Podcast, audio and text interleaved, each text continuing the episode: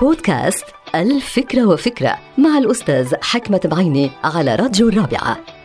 من المفيد جدا أن نستعد دائما للحوادث المفاجئة مثلا حوادث سير عوارض صحية فقدان حبيب أو خسارة وظيفة. ولكن لماذا هذا الاستعداد؟ لماذا علينا أن ننتبه لتلك الحوادث ونستعد لها؟ فليس من الأفضل أن لا نفكر بها على الإطلاق ونتفائل بالخير دائما بعيدا عن هذه الأفكار السوداوية. الجواب نعم وبكل تأكيد علينا أن نتفائل دائما ونبتعد عن الأفكار السوداوية. ولكن لابد من الاستعداد لأي طارئ وهذا جزء من الإدارة الاستراتيجية التي يقوم بها بعض الأشخاص. وتقوم بها الدول المتطورة لاستباق الأحداث ومواجهة المخاطر.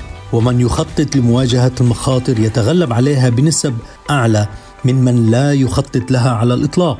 واهتمام الدول المتطورة بالمفاجآت والمخاطر. لا يعني أنها دول متشائمة ولا يعني أنها تمتلك أفكار سوداوية بل يعني أنها دول واعية وإيجابية التطلعات. وهذا الأمر ينطبق علينا نحن كأشخاص. فلا تتشائموا ولا تفكروا سلبيا بالحوادث الطارئة بل تفاءلوا واستعدوا لها. انتهت الفكرة. هذه الحلقة مقتبسة من كتاب الفكرة وفكرة.